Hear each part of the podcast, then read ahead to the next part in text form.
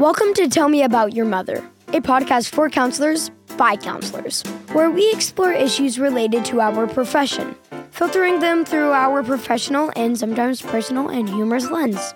Each episode, Evan, Eli, and Melissa offer food for thought by bringing their experience and humanity to help you strengthen your practice of psychotherapy.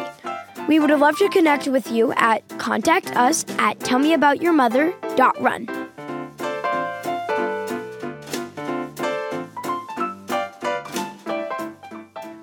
let's I talk about something um, I might get in trouble about.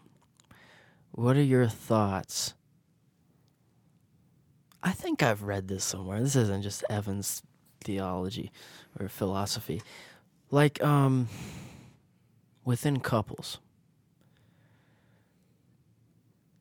say that there's two two partners. One is avoidant attachment style. The other is anxious, ambivalent. I'm I wonder how often this happens where the bias of the therapist is perpetuated by the anxious ambivalent attachment client and they receive more support and focus as opposed to the avoidant client. I think so. I mean, because as, as a therapist, you're probably going to lean into the client who seems more receptive. And if the avoidant client is not as receptive to the efforts the clinician's making to establish therapeutic rapport, I could see, you know, a, a clinician like inherent, like um, subconsciously maybe aligning with that anxious avoidant And a uh, client. commonly a cl- uh, clinician will have transference to an avoidant client because what is that going to look like? How does that show up in session? Well, they might make me question my expertise or my ability or whether or not they take this seriously or if they like me, um, if they're invested. I, that's the avoidant um, transference, right? Whereas with the anxious ambivalent transference with the clinician, it's easy easily going to be they're invested, they're leaning in, they want more from this relationship. They have high emotional states, they're vulnerable. It's all the stuff that we we we seem to value within psychotherapy. Well, I think the approach from the counselor is going to depend on our attachment style, and I think we're going to Mm-hmm. lean into which of which of those two partners we pathologize most. The one That, that's that we most don't like, identify as the one that's with. most like me is doing well, is better, air quotes. So the one that I see Mm-hmm. as more disturbed, I'm going to give them more attention. So it requires us to be self aware yeah. and fair. Yeah, I, th- I I certainly side naturally more with the avoidant archetype. So you have to lean away from that and be really self reflective as to when you find yourself doing that. Yeah, but I also wonder like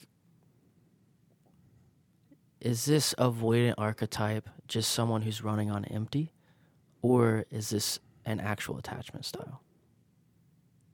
or somebody's already left the the relationship. Yeah. Exactly. Like if Yeah, I've if I've been domineered by this anxiety and and approach or draw to be enmeshed with my partner for a year or two, and now I'm just like I have nothing more to give, then I don't truly fit the mold of avoidant attachment.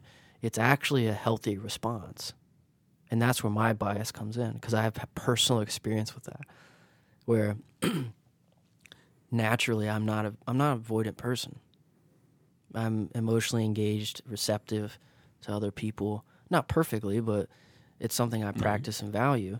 Yet when I am in a dynamic that's abusive and the person has like like trauma that hasn't been processed, so there's this constant dynamic where she creates this victim lens and vilifies me in order to not have any self accountability because self accountability means shame, which reminds her of her trauma and how that might be her fault. Like all this shit starts to happen. And me knowing all that and having to wait for her to learn that process and swallowing all of my actual needs and staying out of the way, if I come into a couples therapy session, I'm going to appear very avoidant. Am I monkey wrenching this or being squirrely if I ask about core values? Because just with conflict, some people think I should match and elevate and rise to wherever you are with this drama. Some people think I'm going to help if I stay calm. So I think it, when I've seen these relationship dynamics, I've seen core values at play. So a core value of mine would be to stay calm. Yeah, some people are like Muppets, hands in the air. Oh my god, the world's awful, and they want everybody else to join them in that drama. Yes. Muppets. Yeah. Oh my god. I call it a roller coaster. You're absolutely right. And if you don't, And if you, don't, don't, care. you don't Yes, care. yeah. Yes. Mm-hmm. Yeah. So I, I love completely on board with the attachment, but I do think core values is feeding into it too. Everybody else is Muppet style, and I'm just in the corner, arms crossed, being optimistic and confident, but I look indifferent. Mm-hmm. I look detached, but I'm just trying to help by not p- putting another log on the fire. yeah. But And that tr- goes it- to the therapist core values too. Is if I relate to that, where I'm, my value belief is to stay a bit separate and calm, and that creates more connection. I'm gonna perceive that easier in the session hmm when you do that. Like if we have a shared core value, But I think all of this needs to be, you know, laid out and kind of diagrammed for for clients, especially couples, of what's going on in here in this dynamic, and label it. Because we're just a laboratory. They come in for training. How do I do this stuff? Mm-hmm. And they need to go out and do it in the real world. I think we need to do a better job explaining. Yeah, we can give them, a, you know, an attachment survey. We can show them where they are on the grid. Here's your dot. Here's Or your, what your love here's your language is. Oh, what's your love language? Yeah. oh, that was a f- that was a huge mistake when my ex figured out what the fuck those were. the love language. Jesus Christ. Yeah. Quality time is a moving goalpost, by the way, folks. oh, that wasn't quality time. Oh, what is? Oh, well, uh, you know, it just Wasn't the right depends, kind of like quality. on, like the sun. I'm like, fucking great. Depends on a blowing up explosion. You know, seven minute light years away. Jesus Christ. Yeah. quality time. Fuck, Who wrote that shit? I'm sure there's some truth to it, but it can't be the main source of the is love this, languages? Is this working? Yeah. No. But we're all doing this on the fly. Clients are doing this while they got to go home and feed kids and get the oil changed. And just trying to live life and survive. Yeah. mm-hmm. so I really try to keep people honest. Tell me the truth. Don't tell me what you think I want to hear. What you what you think is the right answer. See what About I- what? Like about how you really feel about your partner? Well, for one, um, drinking. Am I going to drink or am I not going to drink? Okay. You know, like everybody thinks they should tell us what they think we want to hear.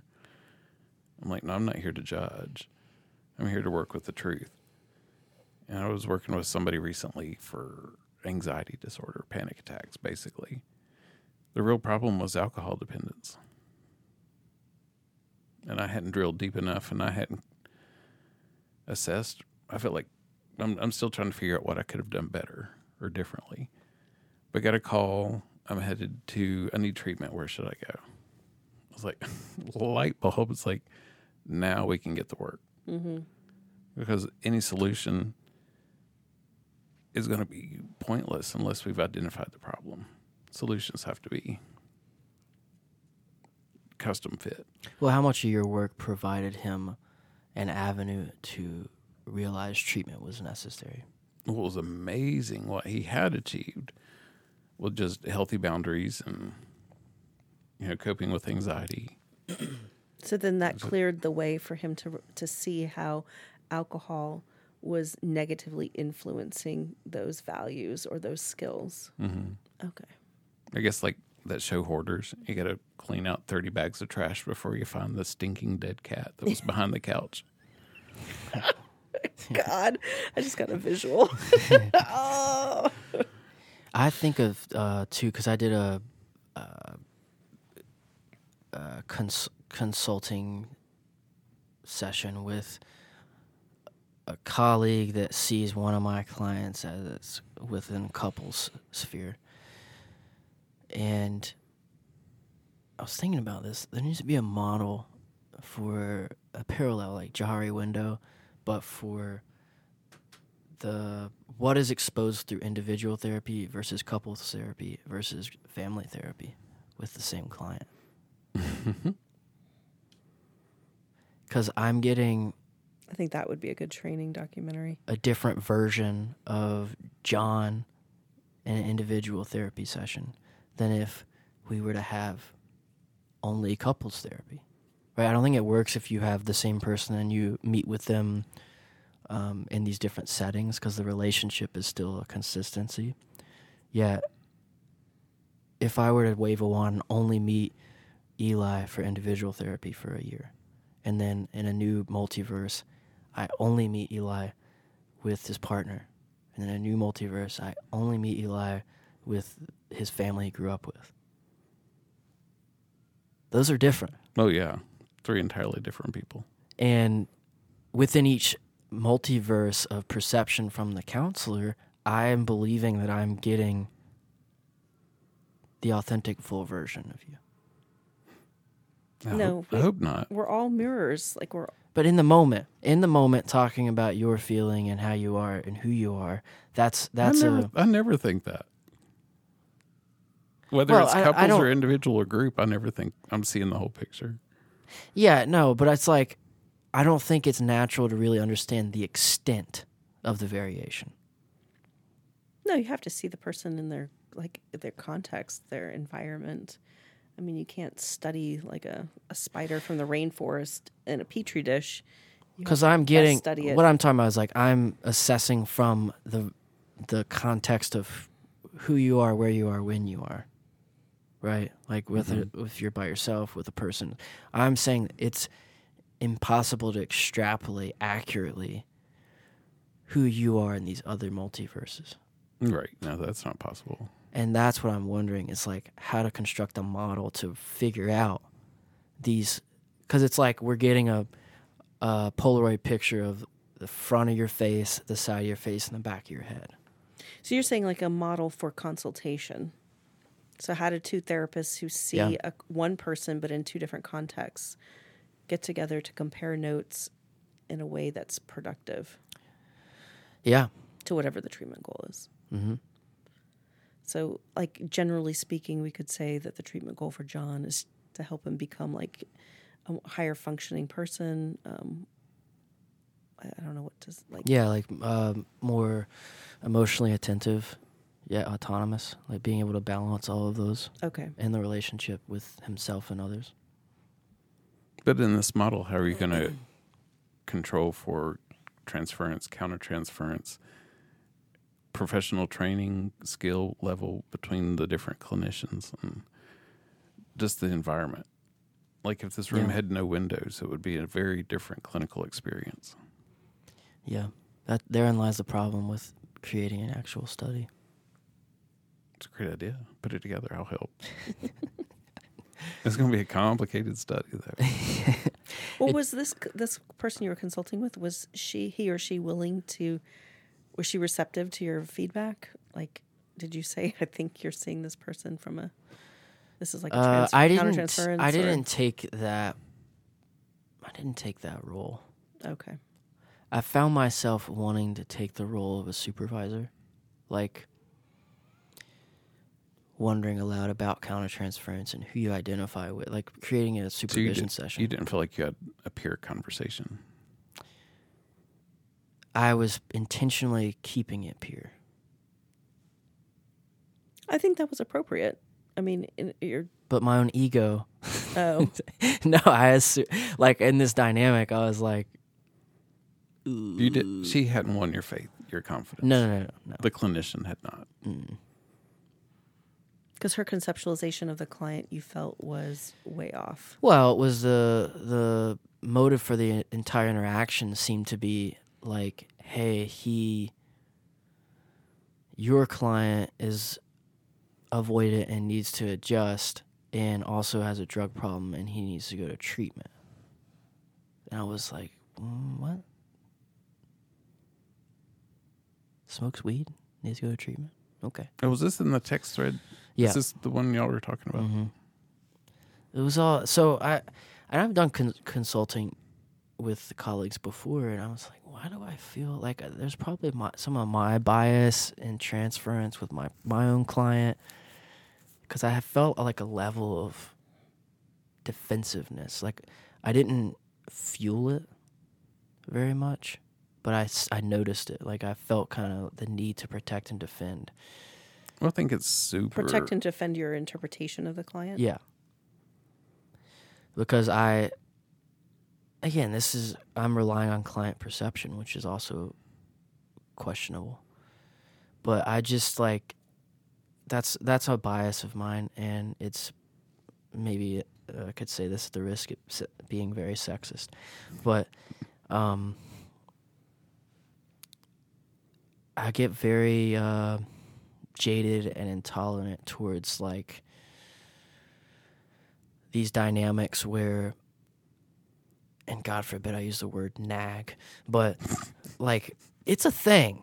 It's a fucking thing right? Where like i'm sure men do it. I'm sure men do it. However there's this thing at, least with women in my very small limited perception. I'm not going to generalize all of the sex there's just there's this dynamic where oh gotta keep the old lady off my back a happy wife's a happy life. Like those are cultural slogans. Yeah. And those are informed by actual experience. Someone didn't just like write this shit up. Like the reason things become um, platitudes is because there is a theme. Platitudes just don't Don't, come ap- about. don't appear on their own. They're not mushrooms that just pop out from the in the universe. Yeah. right. So So but it's like society trained women that their only power is to nag and coerce and probably annoy. That's your only your only power is through manipulation. So if we trained women to do that, yeah. They should just stick to the manipulation via sex. but going back to that, That works too. but going back Quit to the the nagging, just have sex with me. no. But there's that comfort, that consultation with that other clinician. I'm betting good money that that person had no tr- was not LCAS and had no addictions training, and LMFT. had a bias that substance use is substance use. It's So- never about the substance use. And yeah, but she, I, I I said something that irked her where I was like, um, you know, part of my philosophy in therapy is to not wrangle an addiction. And I don't see that as valuable.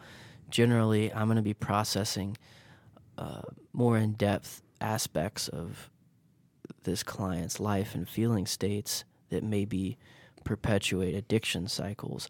And over time, the addiction, if it is severe, will show itself and will I won't have to tell the client that there's a problem. The client will tell me. And helping a client believe be that. healthy and well will crowd out the addiction automatically. Exactly. And it'll invite them into actually identify that, have self accountability, and you'll get way better results from that anyway. But folks without the training and, and addiction put a tag on it, But her, sign it her off, response we're done. was, um, "Oh well," she said, "Evan, I don't think you're listening to me." That was a, a quote. And I'm like, "Ooh, I don't feel Okay, nice." so when she said that though, to what was she when I talked about the wrangling thing, and Okay. like it's my job to provide a space, and I believe that if the addiction is a severe aspect to this dynamic, it will show itself in time and at the right time, right? so I don't think you're listening to me. Um, and then said it has. He uh, leaves the room and disappears and smokes weed after, like during arguments, and I'm like, that's grounds for an uh, like a, a directive substance use intervention with my client followed by a recommendation for treatment what No, that's not destructive enough. I mean, like It- it's was just like, jazz hands. Ooh, there's like- pot, and everybody focuses on the jazz hands, the pot. exactly. That's that's just the red herring. I mean, in my mind, the real issue and what the this marriage and family therapist is not focusing on is the dynamic between the man and the woman. I mean, if he is feeling like he needs to leave an argument or leave a conversation to go smoke pot, my first thought is that's how he is regulating his emotions, mm-hmm. and he probably needs time to process. So then, is the woman unable to read his cues? Is she berating him so much that he has to just leave in order to escape the torture? So the the LMFT person was able to conceptualize this as a self-regulatory tactic. oh, that's good. however, got into the bias realm of we need to we can't address any of this other stuff until that stops. Oh, okay. So really, what she's Like, saying that is was this the is too belief. complex for her skill set. I guess so, but it was like, no, he needs to go Call to it. treatment. But the the supervisor uh, apparently had shared this with the clinician as well that oh, he needs to go to treatment and fix this marijuana use problem before anything else works. Nothing else is going to work until No. he stops using. My first thought is that the insurance is through the woman, and they don't want to lose her business. So they're telling her what she wants to hear. Yeah, I, I, it's. So many partners that cynical. were were not. I mean, it sounds like I don't know. So many of the sober partners that I've worked with, I've asked them, "Are you sure you want your spouse sober? Are you sure you want to go through this journey?" Mm-hmm.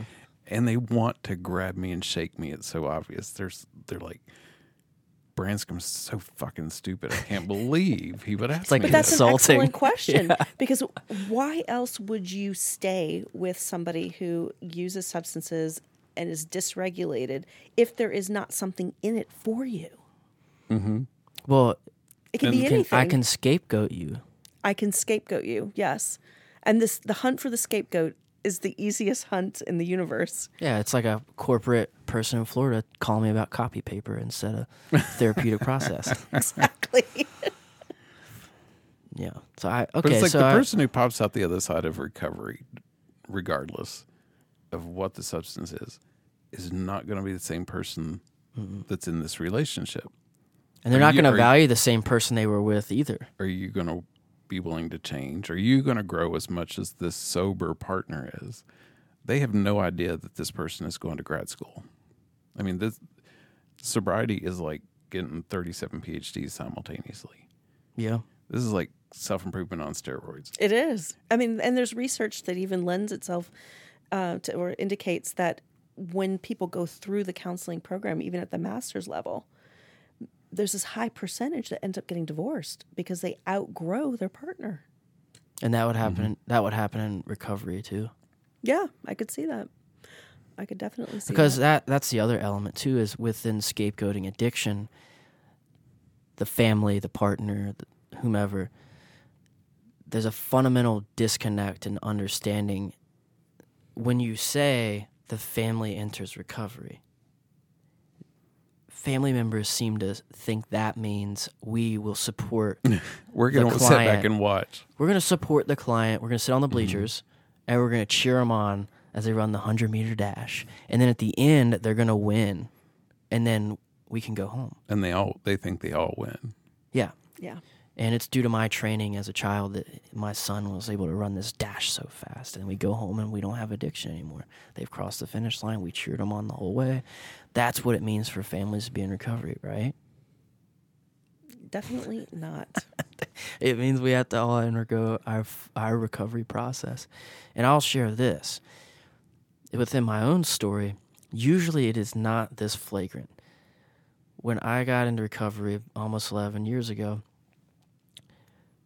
within six to nine months, my parents started to gravitate towards this couple that was in poverty, having a child. They, they seem to have all these like sad stories. My parents were being good Christians. They were helping out this couple.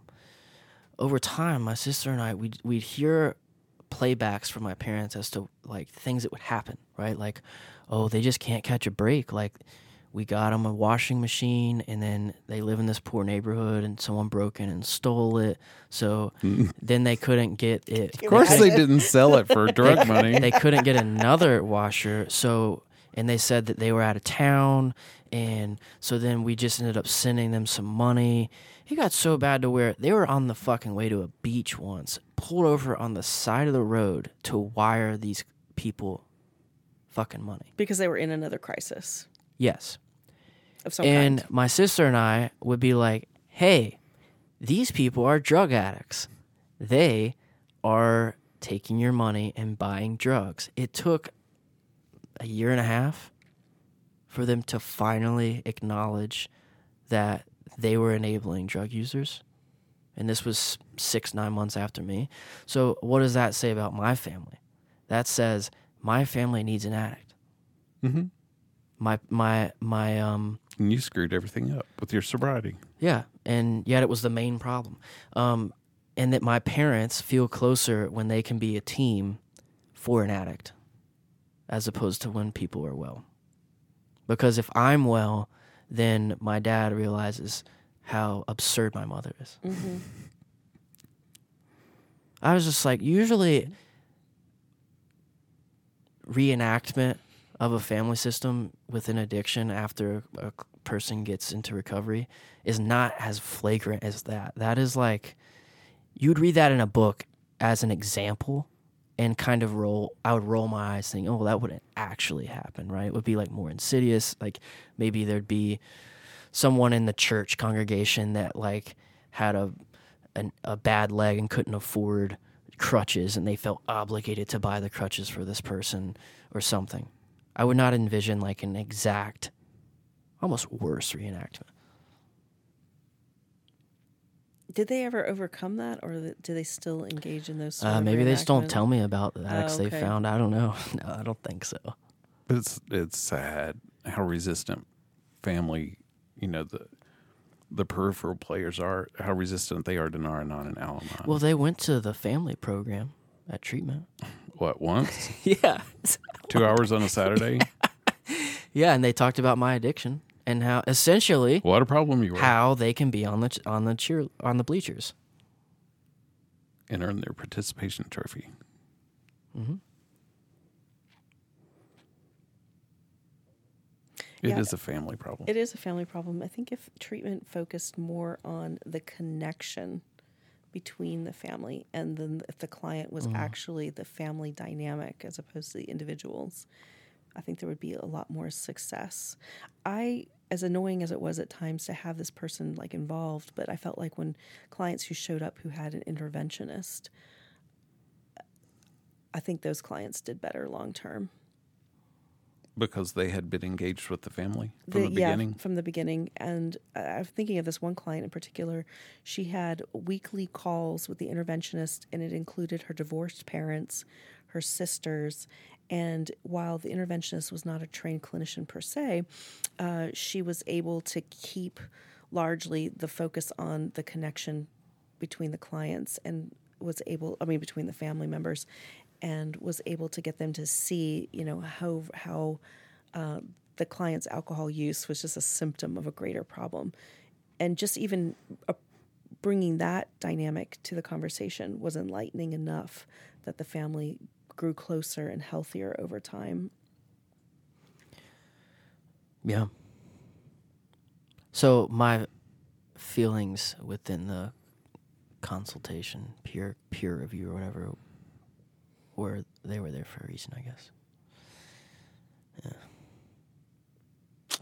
Yeah, because like if I'm engaging with you guys about this exact same dynamic, I wouldn't feel this discomfort and that like the the thought of like, man, do I need to like get onto my supervisory role and like reflect out what they're thinking, what their bias is. Like I don't have that because there's not a lot, like I don't have a natural feeling that I'm on a different plateau.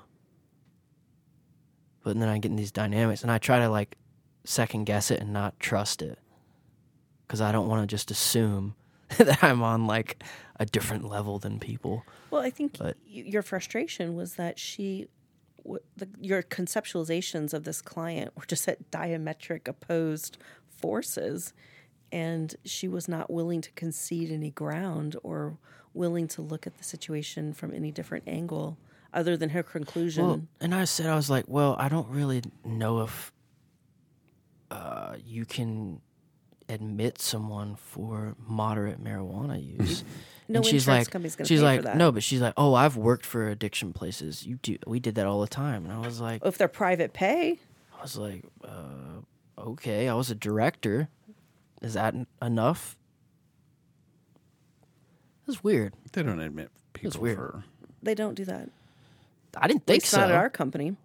No, because we had clients who um, needed like they were using treatment as a as like a bridge gap because they were homeless, and they were in these situations. They're only testing positive for marijuana. Like we can't admit you to treatment just for marijuana. Your insurance company won't pay for that. and that was a very consistent message. Hey, if I'm in a relationship with someone and they're having high demands consistently, not ever actively listening to me and constantly demanding that I active listen for them, and there's this unjust, laborious interaction, um, when you do that, I'm going to go in my room and smoke weed. And I think that's a natural, healthy response.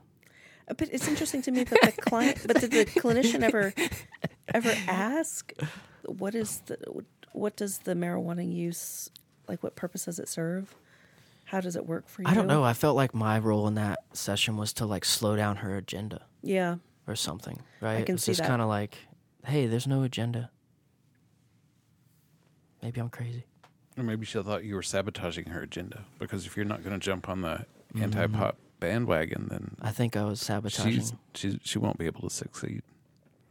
yeah. She was looking for an ally in her conclusion that ultimately As to what about needs to happen. Lack of skill. Yeah, the, Yeah. she was looking for an ally as to what needs to happen with this client in order to her for her to be effective couples therapist and create the outcome that she's hopeful for.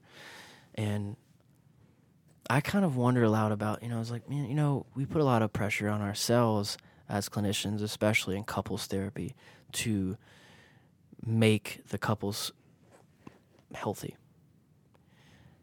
Yet there's a lot of couples that I run into, and I'm like, you guys should have just never dated in the first place. Like, you could throw all the therapy at it in the world. Like, what? Why in the fuck are you guys even around each other? Like, should have been two ships passing in a night. First date. Wow, this is weird. Uh, nah, I'm good. Like, Jill? there's nothing to throw at this there this this relationship. Like, huh? It's because you think she's hot. Is that Well, is that yeah, it? I mean, like, that's typically how it begins. You're thinking with the little brain yeah. and not the big brain. But it's like if that's all we're working with here, and the rest of it is just. I mean, I've fell victim to that. Oh, they're hot. I get so impatient. What is with not blurting that out? They, this ain't ever gonna work. It's like, can't you see that the Titanic's already on the bottom of, of the ocean? Well, it's It- funny We're to- done. The contempt is there, and yeah. I mean, to use that metaphor, I mean, this therapist that you had a consultation with is rearranging the deck chairs on the Titanic rather than worrying about the ship sinking and people dying. Yeah. I mean, she's just like leaning into all of these Yeah, red the, herrings. the pot's the deck deck chair, and the relationship is the ship. Yeah, I mean, there's just so much deeper going on, especially like, why is the woman even attracted to an avoidant man? Or why is she creating avoidance? Well, and I I wondered a lot about that. I said, okay, because he he apparently was like a more severe substance user when they met, and I was like, well, what about her? What attracted her to him in that, and what is she still carrying? Because obviously he's made strides forward in terms of just smoking weed now, as opposed to doing party drugs. So there's been shifts there. Um, but what's shifted within her? Like, She know, probably all needs him to be sick. yeah. Well, if if I have high anxiety and then someone has ailment, I can I can I can blow smoke on the anxiety and helps me feel needed. yeah. It helps me meaning. not feel my feelings or think about my shit. Yeah, and I'm not crazy, right? If I have high anxiety, but then my partner um, likes to, you know, slit their wrists every Friday, um, everyone's gonna just think, oh, okay. And I get to sit around smug and brag about my mental health. I am so well. And how I'm a good person that I'm in a relationship with somebody who's sick and I'm helping the person. I'm a martyr. Um, yeah. I'm helping. I'm, not helping. just awesome. I'm a martyr. Well, if she listens to this episode and gives me some hate mail, we'll, we'll have to invite her in, and we'll all process this together as a team. Well, I had a consultation with another counselor. I was working with one party of this couple. She was working with the other half. I had met with both of the, the couple. Obvious borderline personality disorder and just violent emotional abuse. Mm-hmm. Just like it made me want to just take this guy home and say, you need a restraining order and just say no. Yeah, wash your hands I was like- this. I was worried for his life. Oh wow. That's how bad this was. So there's this manipulation from the wife that I needed to talk to her counselor because my client, my half of the relationship, wasn't getting well. He was He's not getting fixed, he's not getting fixed. So wanted me to Yeah, this is consult similar. with the counselor. So this client had seen another individual clinician before me, and he brought the same proposal. Said you need to talk to my my wife's counselor, and that clinician was like, "I'm not doing that," because I knew the other counselor well. I was like, "Okay, I'll call her and we'll have a conversation." It was such a train wreck. and they typically are because Mm. you know there is an agenda at play and once the clinician's ego and is in motion and that person is so attached to their case conceptualization like a dog with a bone Well, what's the mm-hmm. motive for peer consultation? It can't be. It, yeah, in these both these situations, it's like okay, this this colleague is calling me so that I can change a couple of things with a client they have, so that whatever idea they have about how the therapy should happen in their session can happen. It's like that doesn't make any sense because then it's like it's it's like having an individual therapy session with a client and being like, "Hey, this case conceptual works, conceptualization works if you have both your hands." So, let's act like you have both your hands as opposed to just one, and then all this other stuff's going to work for you. it's like you only have one hand. That's what it that's the context. she just can't accept reality. So you're calling me to go like add a hand to this person. Because you want to you your your case conception is like you guys think oh if we all juggle five balls simultaneously together then we'll sing kumbaya and therapy will be over yet my patient has one fucking hand. But that, that when you talked about this originally, the the concept of emasculation came to mind, and I can't help but think I always feel sorry for every man you ever speak about. I don't know why, but I can't help but feel sad for this guy, and I feel like he's being emasculated not only by his female partner but by the female therapist as well. And then I feel like the female therapist, by calling you for this peer consultation, not only I mean, the topic is substance use, but what I really feel like she's trying to do is get you to emasculate this guy also. And myself so what would this have looked like if i were a female therapist if if he was the only male in this whole paradigm I think one, it could have depend on the female therapist Yeah, it depends on the female right? therapist. But yeah. if we speak If it was me, yeah they would have thought you were talking to a man probably would have, because I would not have taken the bait. I wouldn't have leaned into this idea at all that he has substance use, and we need to hone hone in on that. Well, I and, and the So here is and now about the marijuana. So is this about gender or is it about education with addiction? I think it's both. I mean, I do think that education about addiction is a very significant yeah um, deficit. I think gender is a big issue, but, I, think, the gender education is also. bigger. Well, within Yes. gender, we can overcome a lot of those biases within gender based on education. But I think the gender bias is that if he is leaving a conversation, he's not honoring and respecting the female partner. right. And there's this emphasis of feminism, and, and of, of course, uh, look, feminism means egalitarianism, it means equality. Does not mean the woman can just do whatever the fuck she wants. Exactly. And then the guy abides and, and is submissive. That is not what the fuck it means. So, all you feminists out there with a bunch of stickers on the back of your car, I know who you are. But then the That's not is- feminism. okay, see, I admire both of you because you all engage in couples counseling. This is why I do not engage in couples counseling. It always makes me want to stab myself. Oh, but I'm not even doing the couples counseling. I know in this I'm like- context you're not. I'm having to stab myself and not even doing it. Yeah, In the, I, I mean, I recognize it. In this context, you're not. but I would do it. Yeah. I, I stay away. I just have I'm too limited. I remember the last couples like, ah, counseling session this. I did. The last couples counseling session I did, I I even framed it from the beginning. I was like, this is not a couples counseling session because I've already established a therapeutic relationship, a therapeutic alliance with the, the the client who is in substance use treatment. So I'm already his therapist. Right. So this is more of a family session about how you can help him in his recovery. And so he wanted me to create this or to articulate a clinical rationale for why it would not be a good idea for the wife, upon return from substance use treatment, to invite a woman and her child to come live with them who are homeless. Mm-hmm. And it kind of when you were talking about. Oh, the there's the need, reenactment. yeah, reenactment when the need to have people dependent upon you. So he's gonna come back and be well, which is untrue, but he's gonna come back and be well. More now. well, right. Therefore, I need to bring in some wounded Bambis. Yes. And so then in the next individual session that I had with him, he started off and he says, My wife thinks you're against her.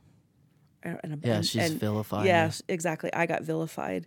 And I said, Well, Which is Latin for she's onto you. yeah. Which is Latin for My counselor's got you're, figured out. you're right.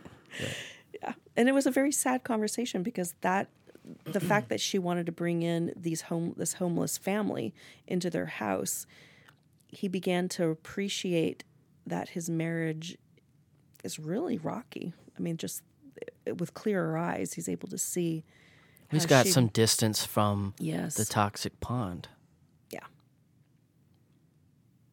and that that's a part of recovery identity reformation is it's as though uh, oh i'm gonna get into a weird metaphor.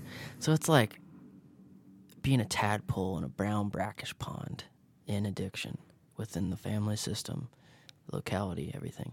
And then within treatment we have this amphibious transformation where i can still swim in the water but I also have legs and I can hop around nearby and I can look back and see how fucking dirty that water is.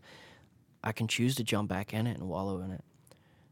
Or I can continue the process and, and metamorphosize into a bird.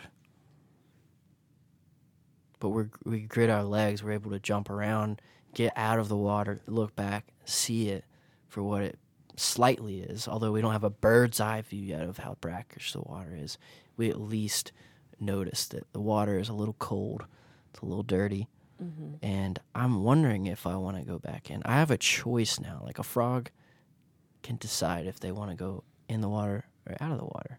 A fish can't. no and i think Do you like that metaphor, Yeah. Eli? That was that was a weird one. I'm sorry. No, I got stuck on brackish, which I think is 50-50 saltwater, freshwater. Yeah. well, brackish just seems like really polluted i think you're going for the Well, concept br- of polluted It could be brackish. Yeah. What's wrong with brackish?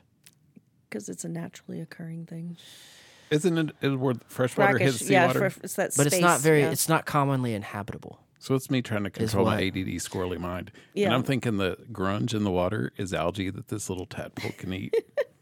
Oh shit. Well, no, but you gotta go brackish back water to is marine biology brackish water is commonly uninhabitable. Like there's not a lot of species that can live in both. Limited, yeah. it's Yeah. limited species yeah Exactly. Mm-hmm. they had to adapt Adaptable. Oh, well, that wouldn't be good for a metaphor. Like want it not be manatees. adaptable. Not a good Manatees, example. alligators can. They're finding alligators up in North Texas now. Well, they got zebras out there. they do. That's so freaky. Yeah. You're driving down the highway and there's like a herd of zebras on the, the side of the road. yeah, the exotic animals get out, and then there's like natural herding. That's what happens exo- when you close Barnum and Bailey's. what are we going to do with all these? Yeah. Send them to. Texas. Yeah, In South Texas, this is they're aoudads. I think they're called aoudads. Um, it's like a type of antelope from Africa. But yeah, someone imported them like 40 years ago, and they got loose, and now they uh, roam freely. And they've in uh, South Texas in the desert. They it's like duck to water. They do really well. So uh, my cousin, well, she's out there. They're driving on their ancestral land, and she'll film it and put it on Facebook, and all of a sudden there's this African herd of antelope that goes by. it's fucking crazy. Oh, Jeez. Yeah. But uh, I do like your metaphor. I, I could do I could use some work on You it. could hear my gears turning because you're empathic and intuitive. yeah. But I think we get what you're saying. I mean, it's all about perspective. And when you're in a toxic environment, to use a pop psychology term, you don't have an appreciation for how sick it is because you're up and close and you have to survive. But then when mm-hmm. you do have the, the luxury of distance, you can look back with more objective eyes. Which is what your client was able to do with his relationship. And it, was very sad. Like I think his it was a very mournful session mm-hmm. because he was appreciating how very sick emotionally his wife is. And while she does not struggle with substance use, she struggles with overeating. She struggles with family enmeshment. And uh, people love to vilify substances themselves because they're so easy to, you know, they're external and you can go to prison for them. But there are so many other things that one can be addicted to to change to facilitate facilitate emotional state change. well, yeah, anx- the term anxiety is an emotional regulator. Exactly. It's still an attempt to emotionally regulate, and can show itself in all sense, all sorts of forms. Yeah. But swinging back around to career, career count, um, Queer education, counseling? queer career class, the Career- career, yeah. you know, and vocational development training, and you personifying a job. I think we should also look at relationships as employers. Yes. You're you're on this job for this pay. What do I get out of it? You might like want to flip it. leave. You might need to quit. I think I even I got this tacky text message during one of our uh, podcasts uh, a few months ago from Mike, and I think I shared it with Evan after the session after we our podcast, and I was like, you know what? I have not decided if I'm going to renew his contract. I was so mad, but uh, you're right. You have to like people thinking systemically. Ninety day review. in 90 day review. have my lawyer Instead of send him ninety a day little fiance, we need ninety day review. We'll film that shit. Oh, it's so funny. But thinking in terms of systems has been so freeing for me, both personally and professionally. I think if we can get our clients to think systemically, like how, what is Oh, your God, yeah. role in this system? Because they're not steel plates between every avenue or aspect of your life. It's all related. It's all interwoven. I mean, if you tolerate your mother's, you know, nasty communication style, then it lends itself that you will tolerate that from an employer or a coworker. So we're conditioned to believe that we're tectonic plates. We can Oh, only God, yeah. move and edge ever so slightly every Yes, millions I of think years. so. Yeah, we're actually We change helicopters. at the, at the same speed fingernails grow. Mm-hmm. Nah. Yeah. So we're not tectonic plates, folks. We are Lava. yeah, we lo- yeah, very malleable and adjusted, but it can shoot really fast. It's bright, it's warm. It's a little dangerous though. It can burn you. Yeah, oh yeah, terraforming. We're capable of terraforming at any moment. yeah. Going back to something we had said recently is like uh, misjudging a human's ability to be plastic, like to adjust and be malleable and adaptable. And I think that we create self limits that impose the ability to actually evoke change within ourselves, within our families. It's And the we gotta- self limiting factors. And we got to look for the tiniest, tiniest little change, even if it's putting the seat down on the toilet. People are like, well, he should have been doing that all along. I got a, I got a thing about that. I think you said yeah. Oh, we've already too. talked about this. Maybe it was a lost I think episode. they should all be spring loaded and automatically I'm go just up. saying, it's and that, that can only be down with a butt on it. like I'm. Uh, look, I don't have privilege with toilet seats because I am the one who has to pick it up. Women just can keep it shut. See, you got to get to a place of wealth where the man can have his own bathroom. You're right. And the woman can have her own bathroom. Yep, I agree. Just pee in the yard. I did that yesterday. Oh, the neighbors are going to send the cops again. Yeah, and if a woman tells me not to, I'm. How dare you emasculate me? this isn't necessary. Been doing this for millions of years. You ever see a dog? We gotta piss on things. You, just- you should walk around your neighborhood nude. It's like this is a form of masculinity. Yeah, I'm gonna go up and That's how I intimidate the person that called the cops on me. I'm just gonna show up naked. Piss on their bush. Yeah, I'm gonna piss on their doorstep and say nothing. You know. Well, let's wrap up today. It's we got an hour and a half. I'm trying to. I don't. Uh, we just do one episode each time because it's a pain in the ass to do twice the work. All right. Like breaking it up and then writing two episodes and all that. Oh, sorry. I want to get it to where just release it on Fridays, like the right on whatever, or at least like the next. I just love that you have enough confidence to believe that our listeners are going to stay with us for an hour and a half. Well, they can turn us off. Fuck them. Save it for later. Yeah. Bookmark it. I mean, it doesn't matter. They only have to listen to five minutes of it for us to get our royalties. Well, Joe, Joe Rogan, It's Joe about Rogan- listenership. It's not, it's not about how how many minutes. It's about it's about clicks. So who cares? Oh, okay, Joe Rogan has 20 million listeners or downloads a week. Yep, That's amazing. I know. I don't think And we'll ever get there, but it's Yeah. kind of cool. And scary. You think it's scary? Why? Well, the influence it could have. It's supposed to have influence. You're supposed to have like a diversity of programming. That's what Yeah. freedom of speech and you can be listen and be like, eh, I don't like that. Just pause and go to the next one. But the sound, like, I think that the struggle with society now and technology is the sound bites that happen. And, like, people can be given a voice that are swaying others. Like, I love Joe Rogan. He's had some crazy fucking people on there. Like Alex Jones. You know him? I know of him, Holy shit. I don't know. You know him? Like Rush Limbaugh, wackadoodle. He's fucking crazy. If you put Rush's brain in a blender and put it it's back like in. it's like he actively is in psychosis or something like like cocaine paranoia it's like all these conspiracy theories and it's fucking nuts The thing is, though, I know we're trying to wrap up. This is just um, maybe this will be like food for thought for the next time. Is that conspiracy theories are like stereotypes in the sense that there's like little elements that could be true. right I just think that people, the problem is that people don't allow themselves to be critical or objective thinkers, and they really latch on to these ideas and, in absolutes and absolutes and run with them. Yeah. So that's just part of dumbing so down. lizard people are real is that what i'm hearing so obama Okay, is a lizard You have to leave room for the possibility they are real or not real. yeah But people need to like latch on to one or the other.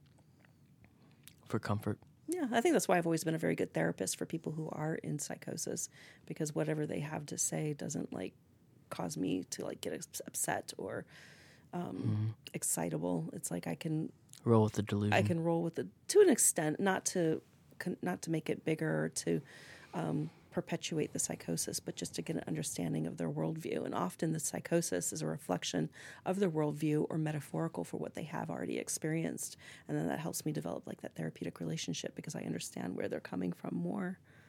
oh yeah So like, what is the li- what do the lizard people really represent? Like, is it like the unknown, especially like the unknown from authority figures?